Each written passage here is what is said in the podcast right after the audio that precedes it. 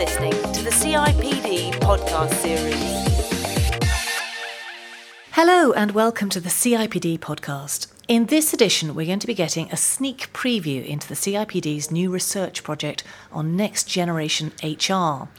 The Institute says it wants to use the project to unearth the kind of truly groundbreaking practice that will help give professionals a crystal ball style view of what HR will look like 10 years from now. Initial findings from the work will be unveiled at the CIPD annual conference in Manchester on the 17th of November. But joining me today to give us a first look at the findings are CIPD Chief Executive Jackie Orme, Lee Sears, who's leading the research for the CIPD, Gareth Jones, who moved from a successful HR career to a stellar academic one, currently taking in the leading business schools in London, Paris, and Madrid. And finally, still on the front line, Kevin Brady, BT Operates HR Director. Now, Jackie, we've all heard and read a great deal about the changing nature of HR in recent years. What is the CIPD hoping that the Next Generation HR project will add to what we already know? I think there were, two big drivers for doing the work. The first one was as a result of the work we did last year on the HR map, we saw a big shift in the purpose of HR. And what we wanted to do was a piece of work that really captured the nature of that shift in purpose and linked to that the activities that HR people needed to think about and undertake. Um, and second of all, what we were looking to do was just to stimulate debate in a positive way, particularly amongst senior leaders, about what that next generation of HR needed to look like and how they should be working. Okay, now Lee, you're leading this research, and as I understand, it rests broadly on three themes. Yes. Firstly, we're asking the question is the purpose of HR changing? As the landscape changes, how does the purpose need to reflect that change? You know, is HR today the same as it was 15, 20 years ago? Um, and once you pursue that particular line of logic, you realize that actually there are a number of ways in which HR in some of the most progressive organizations are stepping up and I think making a massive contribution in some new strategic areas. Um, and are three themes that we've been particularly interested in exploring. I'd say, firstly, is the whole question of how HR helps organizations basically keep ahead of the game, the question of kind of organizational agility. And this is more than simply running kind of innovation workshops or trying to develop an agile culture. In all ways and, and uh, across a whole range of different activities, HR is, is playing a significant role at its best in keeping organisations awake, alive, and adapting. The second theme, I think, is uh, many of us, I mean, I guess particularly in light of what's happened uh, more recently in the economy, I think p- people have, both inside and outside, outside of organisations, you could argue that there's been something of a kind of falling out of love with business and a pretty profound challenge to um, our belief about the trustworthiness um, and integrity of organisations. And I think HR at its best is doing some fantastic work in supporting organisations to basically be authentic, to be real. You know, essentially to kind of deliver on their promise to the customer and actually be places that genuinely people enjoy working. So to be who they say they are. Be who they say they are. So that, that kind of I think is a second theme we've been really interested in exploring and found some I think some fabulous work there. It kind of goes beyond the conventions of normal employee engagement, I think. Um, and the third area, and I guess something of a kind of controversial subject, is um, you know where was HR? If we look at the recent kind of financial crisis, what role was HR playing in trying to support the organisations to have a, I guess, a balanced approach to the you know to future risk? Um, so we've been looking at the whole question of what we're, we're, we're calling kind of balanced risk management. So, what's HR's role in supporting an organisation to look at a broad category of risks, from kind of cultural through financial through just daily business practice, that HR almost by virtue of being in the bosom of many organisations can run, um, you know, I think a, a pertinent and at times powerful commentary to support organisations to be good now, but also to survive in the future. Okay, Kevin, as, I understand this is all about HR learning to take a much broader view. Would you agree that perhaps HR has, has in the past been too focused on internal people issues? I think certainly if you're looking at a commercial HR organisation and, and uh, the HR organisation of the future, it's really got to be focused around the commercial external perspective. Um, and that's where I think we're beginning to see some of the leading organisations focus really about aligning the internal brand values with the external brand value. So that what people experience really brings to life the brand for people externally. I think as an HR function, it's probably more clear now as we're in a recession effectively that um, you know we do need to be aware of what's going on externally. We do need to reflect that, and that plays into this whole piece around agility, both around culture but also around resourcing and flexibility on skills. And I think that's critical for, for an HR function to be thinking about. But if HR is to operate in the way that Lee's described, it does mean that HR needs to stray into territory which currently belongs to other departments marketing, sales, corporate governance, doesn't it? I think, you know, actually, if you're looking at HR functions and, and HR practitioners, the best tend to not stick to the people agenda. And I think that's the challenge that we actually get the whole of the function and all of our professionals really beginning to take an active interest, almost a curious interest in what goes on elsewhere. And I would hope that um, the best practitioners really aren't uh, insulated in terms of the way they act. Jackie, you've got a lot of personal experience at the coal face of HR. How do you think CEOs and senior executives are going to respond to the idea that their HR team should have an authoritative voice in discussions that perhaps are nothing directly to do with the core people function? What CEOs and business leaders are looking for are HR functions that can add the greatest value that they can. So I think they will welcome it. You don't think they'll see it as mission creep or even a turf No, I don't think they'll see it that way at all. What they're interested in is what are the outputs, what's the value that the function is bringing. I don't think they're interested at all in where, where, the, where the boundaries sit between functions. They're interested in the outputs, they're interested in the results and the impact that HR can make on the organisation with all of the perspective that it brings, with everything that it sees and everything that it knows. That's what they're interested in. Gareth Jones, what do you make of all this? I think it's really interesting, and I, I, uh, I'm sceptical of your view that people will regard this as a kind of uh, mission creep. Um, if we looked at this, for example, from the perspective of marketing, you could argue that the last 20 years have seen marketing departments make brand promises which they can't keep. And what that's produced actually is a rather skeptical customer base. And what I think our role is, is to say that brand is an external manifestation of culture. So we're interested in the joined up nature of brand promises, what we say to the external world, and the way people experience our organisation. Now, clearly, HR professionals have a huge insight into this, though um, I, I think I'm very persuaded of the view that it's not always healthy just to have a career in HR, that perhaps the best senior HR professionals are people who've worked in other functions. And, and that's as true, by the way, for a chief financial officer as it is for an HR director. When I first became an HR director in the music business at Polygram, I was a little shocked by how little my colleagues knew about music. So it started as a joke. I would walk into the office and say, you know, what's the number one album in America? And they would say, don't know. I'm a comp and ben expert. I'd say, well, tough. You're in the music business. Uh, of course, the, um, the the joke backfired on me because six weeks later I walked into the office and they said, what's number one in Finland? and uh, I didn't know. Um, but it made us very curious about the business, and, and we're back, I think, to the observation about influence. If you want to have influence in the business, you've got to know a lot about it. You've got to be really curious about it. And in addition, you need to be curious about the competition. Again, I'm, I'm rather surprised, I think, not just HR professionals, but senior executives are remarkably insular in many, many organizations. And there is huge competitive advantage to, mean, to be derived from being endlessly curious about the competition. Kevin, what's your experience been at BT? I think, um, again, it varies between individuals and, and capability, but one of the things that I've always encouraged in my teams is that people do take that healthy interest in the business, understand the business, but also the impact on customers. Um, and I think it's it, it's quite scary at times the lack of commercialism that I've seen in HR practitioners. Um, and you know, I think there's a lack of understanding of what makes the business tick, understanding how it works and how the business makes money, and how we create margin and how we create benefit for, for our customers. And I think that's the big challenge within HR, not to have a blinkered view of life, that actually it's just about um, the people, because fundamentally, if we don't make money, if we're not commercial as an organisation, guess what? People don't have jobs, and I think that's the real challenge about making sure that, that people are grounded in understanding the fundamentals of the business.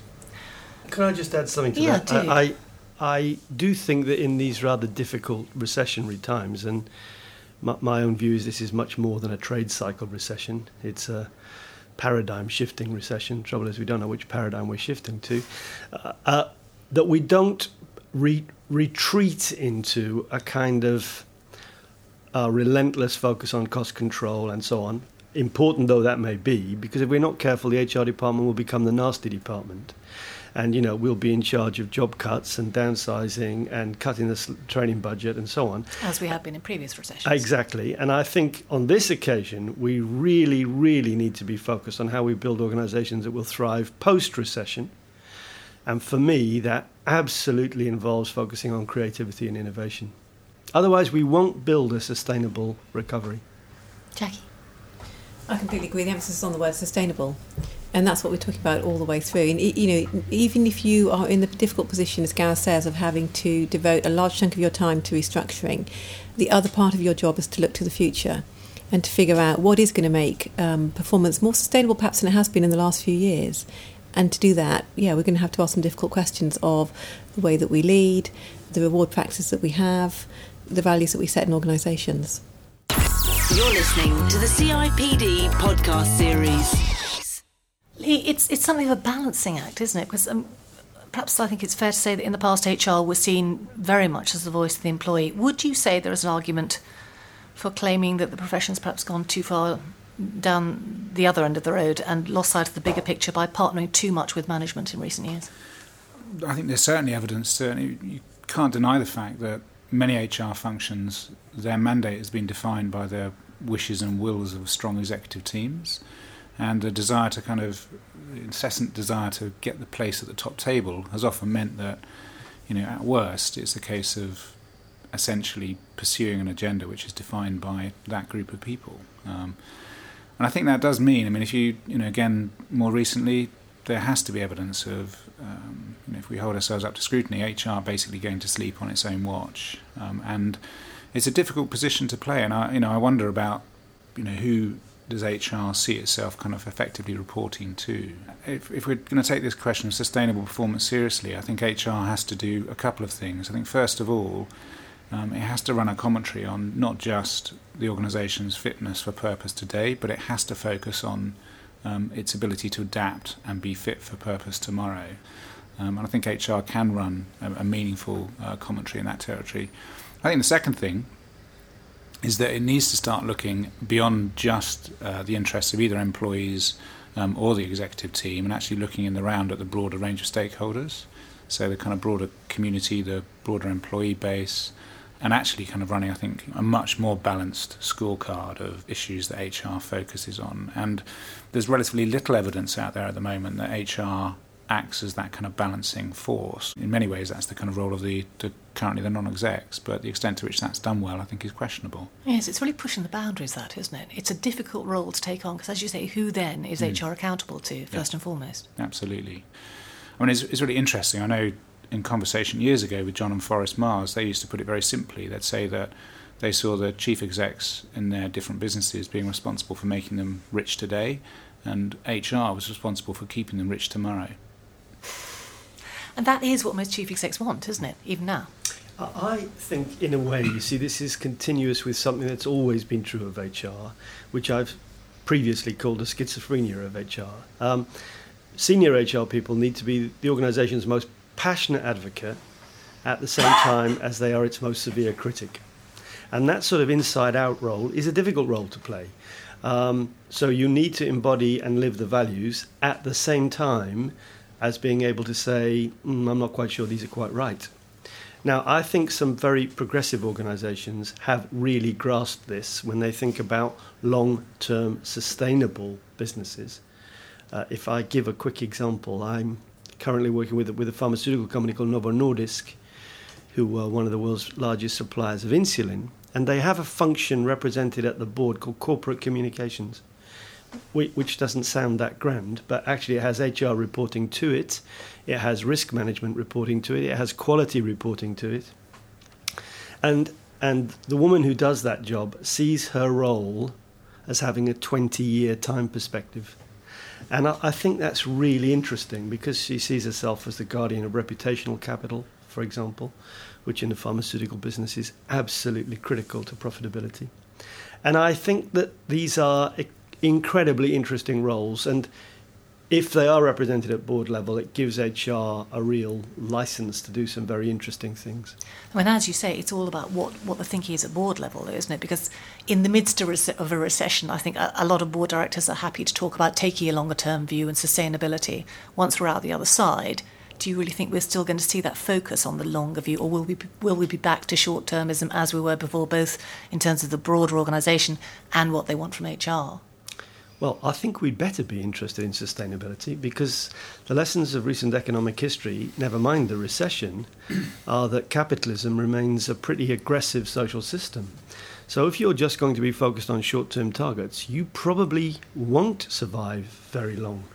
If you don't make your customers like what you do, whether that's a product or a service, you probably don't have a sustainable business.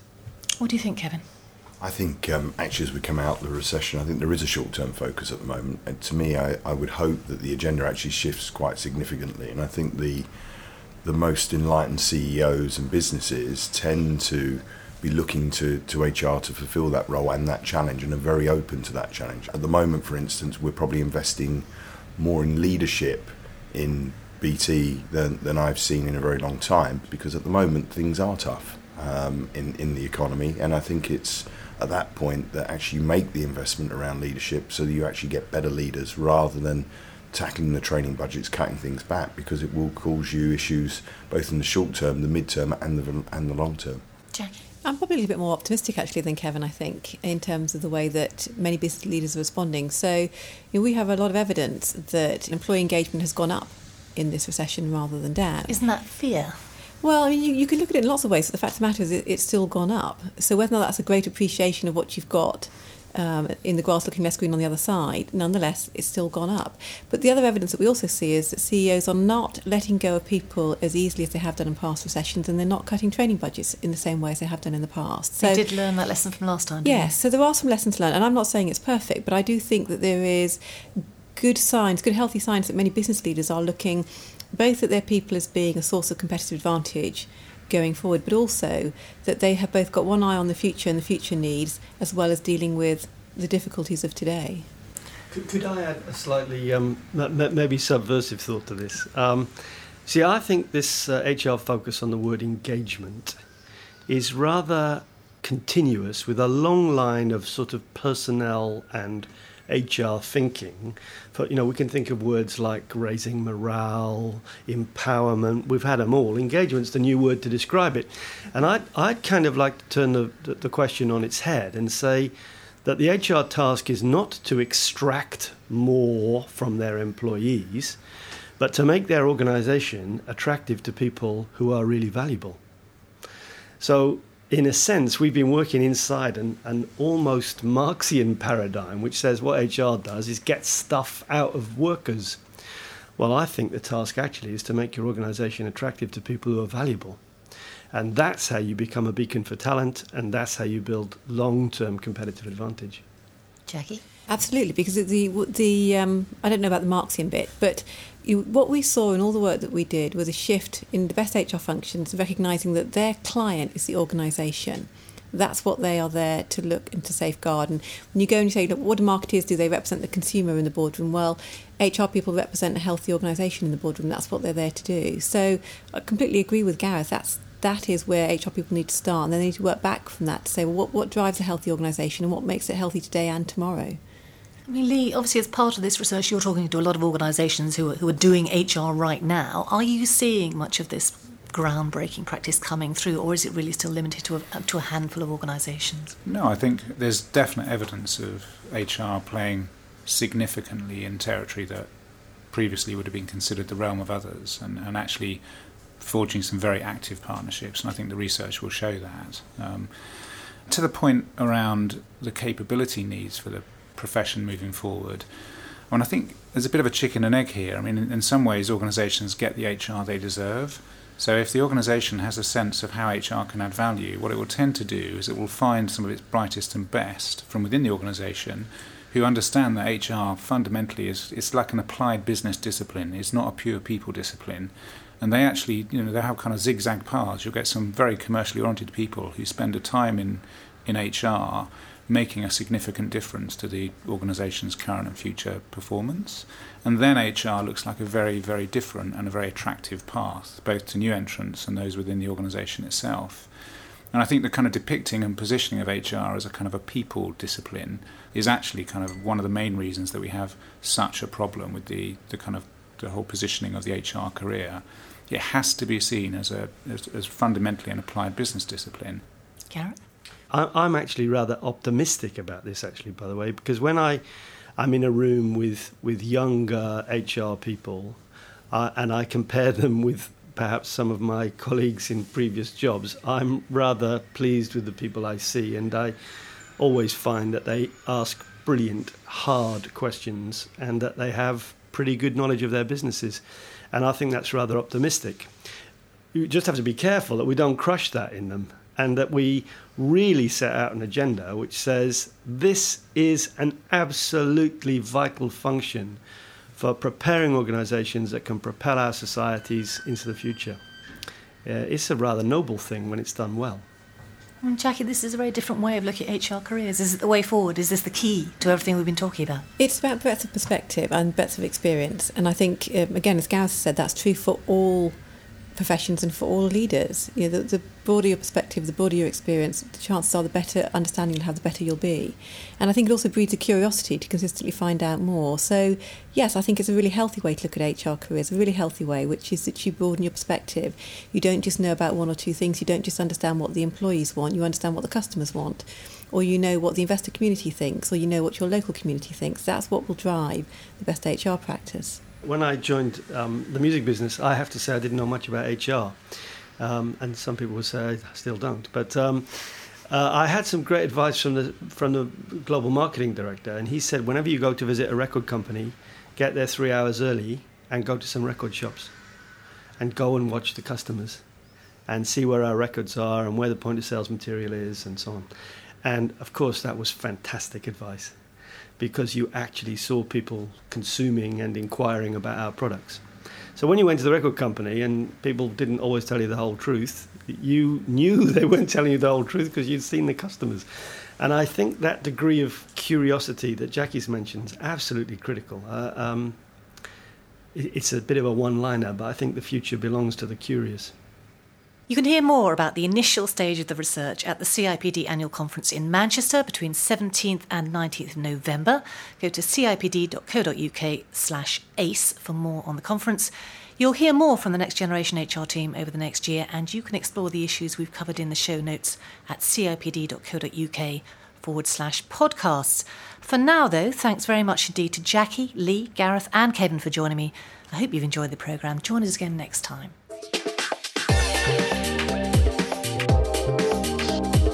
You've been listening to the CIPD podcast series.